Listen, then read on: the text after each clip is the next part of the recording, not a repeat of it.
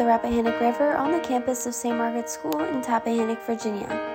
I am Kendall Quinn, and this is The Daily Thistle for Friday, November third, twenty twenty-three. A town where your blue skies fade to gray, a town where your passion's gone away, and I don't need no care alone. Hey y'all, welcome to today's Sisters' Pride. Today we're talking about anxiety. Anxiety is something that almost everyone has experienced at one point in their lives. Whether it be severe or mild, anxiety can show up in different levels and areas of our lives. The thing about anxiety is when we have it, the one wish we have is for it to be gone. The problem is when we keep wishing for it to be gone, we become more conscious of its effects on us, which can make us more anxious.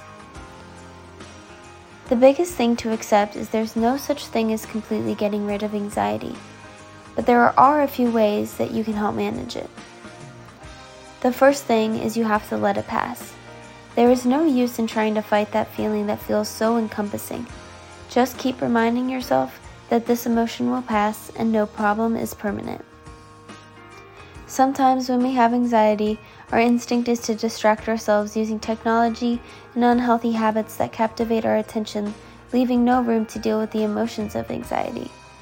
Although that's a quick fix, the reliance you will form on technology and entertainment will only make your problem worse. Replace Netflix and TikTok with journaling and reading. My next tip is about being in tune with your emotions.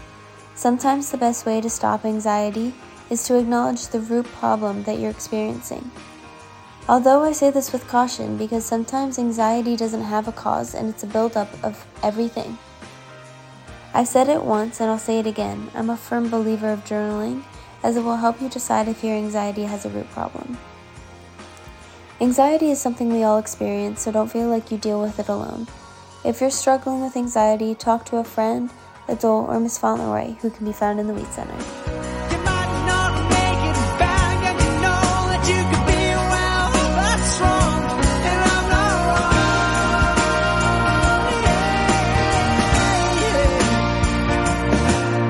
On the river today, the sun will rise at seven thirty-four a.m. and set at six oh six p.m. High tide will be at six twelve a.m., low tide at twelve forty p.m., high tide returns at six thirty-four p.m., it will be a waning gibbous moon with seventy-two percent illumination, south winds will be five to ten knots, waves one foot. And news from the B B C. B B C News with Eileen McHugh. The Israeli army says it's completely encircled Gaza City as the Prime Minister Benjamin Netanyahu said the height of the battle had been reached. The I D F said soldiers were engaged in close quarters combat with Hamas fighters. Israel is also continuing its airstrikes on the Palestinian territory.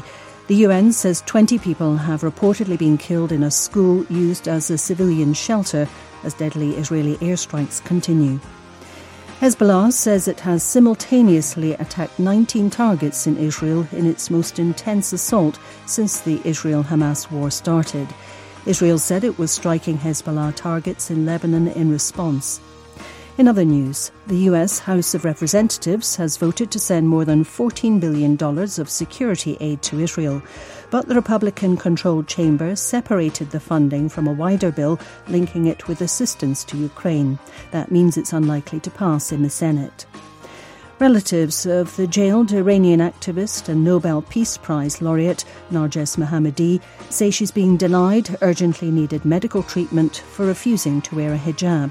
They say she's suffering from heart and lung conditions. The tech billionaire Elon Musk has said artificial intelligence will one day take away the need to work, and the biggest challenge for humans in the future will be how to find meaning in life. In a public event with Britain's Prime Minister Rishi Sunak, Mister Musk also warned of humanoid robots that might turn against us.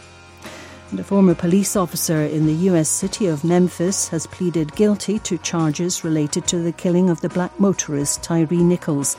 Desmond Mills is one of five black officers facing prosecution. The district attorney said he'd agreed to cooperate with prosecutors, raising the possibility he could testify against his former colleagues. B B C News. Remember, you're listening to the nation's only independent school news feed from the banks of the Rappahannock River, here from the campus of Saint Margaret's School in Tappahannock, Virginia. I'm Kendall Quinn, and this was your Daily Thistle. As we grow in age, may we grow in grace.